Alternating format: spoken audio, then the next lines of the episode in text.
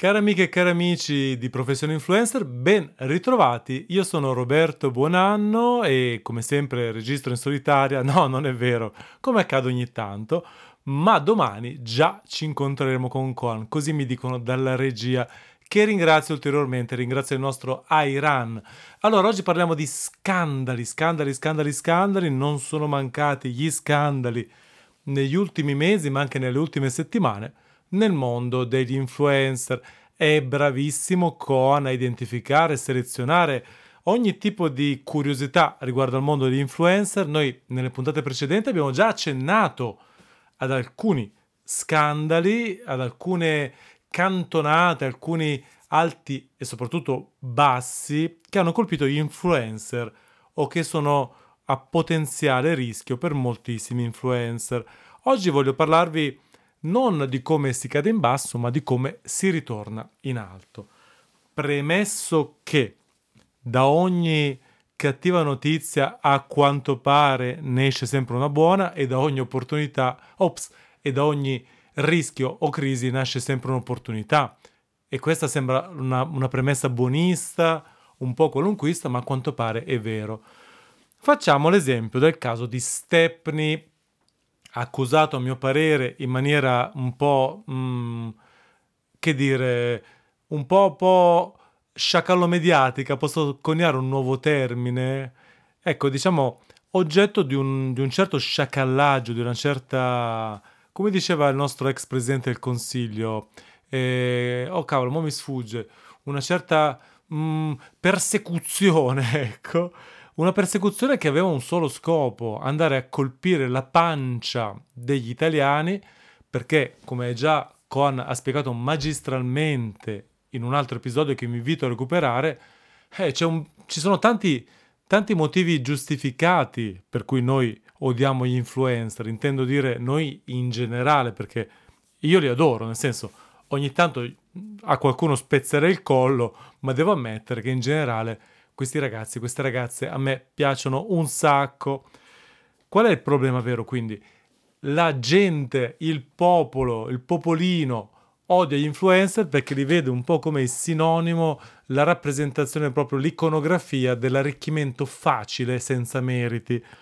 Voi come sapete, noi di professione influencer siamo contro questa banale generalizzazione e piuttosto vi spieghiamo come diventare influencer e come il fatto di essere diventati grandi influencer e avere mantenuto questo status per certi web star come Stepney rappresenta un mix di costanza, abilità, fortuna, talento e perseveranza e tanto, tanto, tanto, tanto lavoro.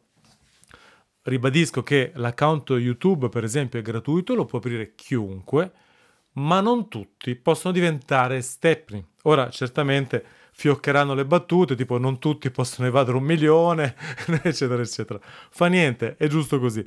Quando si hanno grandi poteri, si hanno anche grandi responsabilità. Questo è un po' una citazione marveliana, se possiamo dire. Allora, che cosa è successo a Stepney?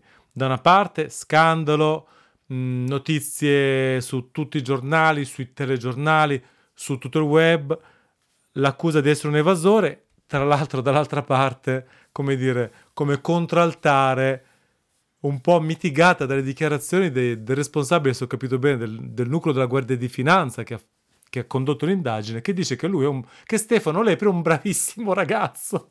Va bene. Io tra l'altro concordo, Stefano Lepri è un bravissimo ragazzo.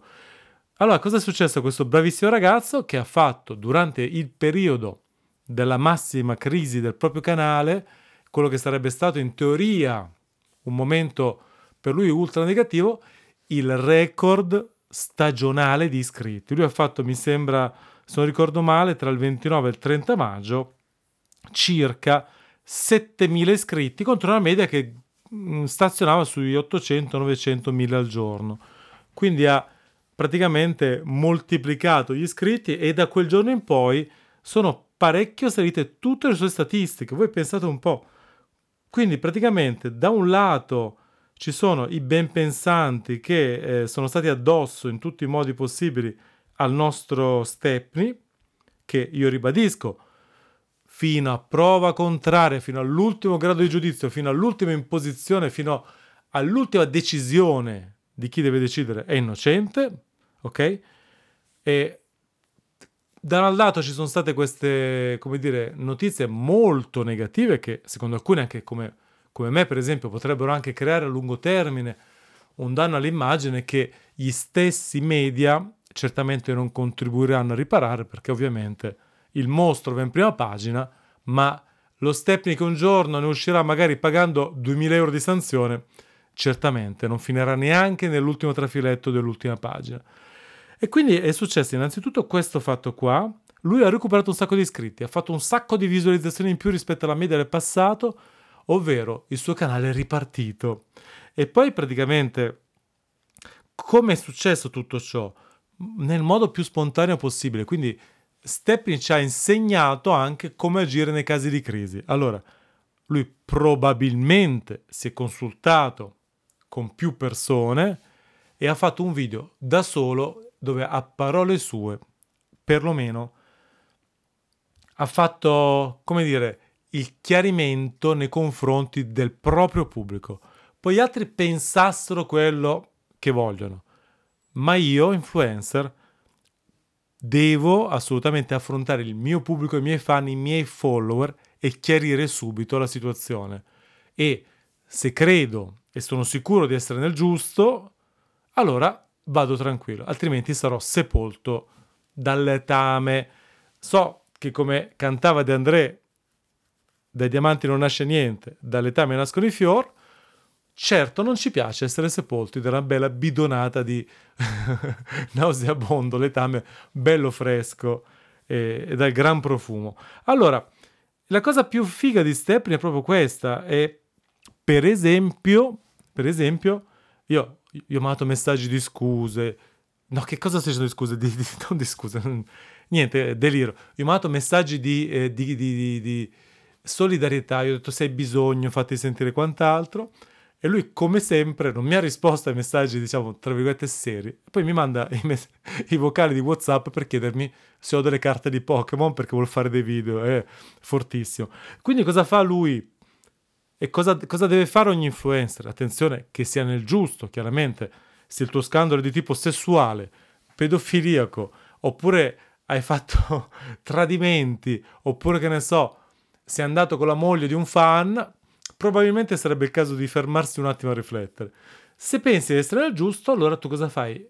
Moltiplichi le forze per far ripartire i tuoi canali social. E quindi questo per me è un grande esempio. Quindi lezione numero uno, spiegarsi Numero due, ripartire alla grande, perché è fondamentale, non bisogna mai mollare, più che mai è il momento di ripartire perché il momento di crisi massima corrisponderà dopo la spiegazione, dopo il chiarimento con i fan, a un picco quasi automatico, sarà immediato fulmineo che prevede di ripartire con una grande offerta di contenuti.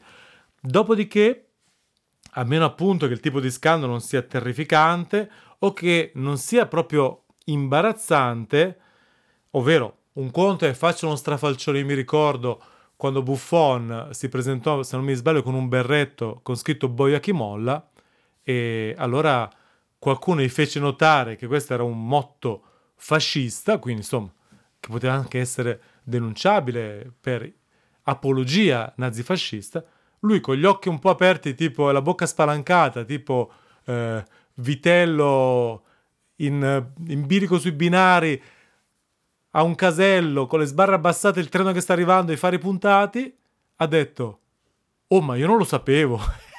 Va bene, certe cose potrebbe anche capitare che uno non le sa, quindi puoi capitare in uno strafalcione. Quindi, in quel caso, cosa fai?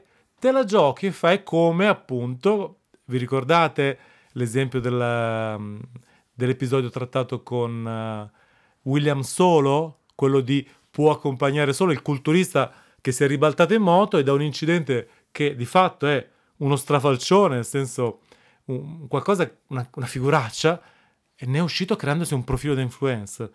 Ecco, nel caso di qualcosa di innocente, oppure anche grave, ma non della gravità che ti deve portare chiaramente a capire se devi cambiare la tua vita, no? Quindi che ne so, scandali sessuali pesanti, insulti di razza, di religio- legati alla razza, alla religione, al genere, alla sessualità. Ecco, in quel caso, secondo me, uno che fa scientemente, per esempio, dell'omofobia, tanto vale che chiude il canale, chiude il profilo e se ne vada da un'altra parte, perché a mio, per- a mio parere non dovrebbe stare neanche, non dovrebbe neanche figurare nel, nel novero degli influencer.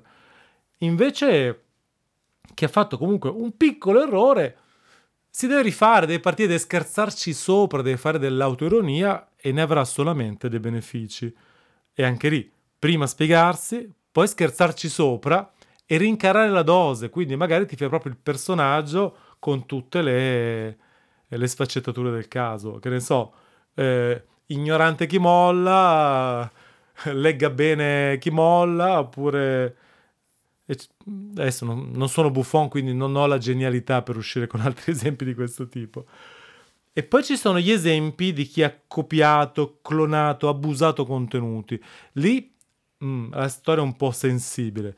L'esempio più eclatante che mi ricordo io è i tempi in cui Albano, cantante pugliese, comunque grande voce italiana, idolo dei nostri, dei miei genitori, è riuscita, mi sembra, a spuntarla facendo praticamente pagare a Michael Jackson i diritti su un pezzo che sarebbe stato appunto clonato da una canzone di Albano. E che in quel caso, in quel caso, se avessi potuto seguire Michael Jackson, ma vabbè, eh, altra categoria, altra razza, adesso beh, pace l'anima sua, io gli avrei fatto fare un duetto con Albano tutta la vita, visto quant'è eh, in qualche modo folcloristico, personaggio albano. Io l'ho incontrato albano in aeroporto che dribblava i fan con una simpatia, un'umanità incredibile. Ecco, io mi sarei interessato di chi era questo personaggio qua. Io avrei fatto un duetto, me lo sarei portato in concerto. Invece Michael Jackson in quell'occasione non sfruttò la situazione. E quindi anche realizzare quando il problema dello scandalo coinvolge altri influencer, realizzare che a volte la cosa migliore è mangiarsi un po' di orgoglio e veramente chiarirsi con questi influencer e farci un pezzo di carriera assieme. Ah sì, assolutamente sì. Non bisogna vergognarsi di niente, anche perché se si fanno cose oneste e in buona fede, non devi avere paura di niente. Chiaramente, se il tuo lavoro principale è copiare, clonare, abusare di ogni contenuto prodotto da altri, allora probabilmente sarà difficile per te fare una collaborazione con colui o colei ai quali hai fregato l'idea, ok? In caso sia successo per sbaglio, approfittatene, approfittatene quale che sia la dimensione, la dimensione dell'altro influencer, a patto che sia un personaggio interessante. Allora, io spero di avervi dati, dato qualche spunto per la puntata di oggi. È veramente tutto. Vi rimando al prossimo episodio e ci vediamo e ci sentiamo domani. Ciao a tutti!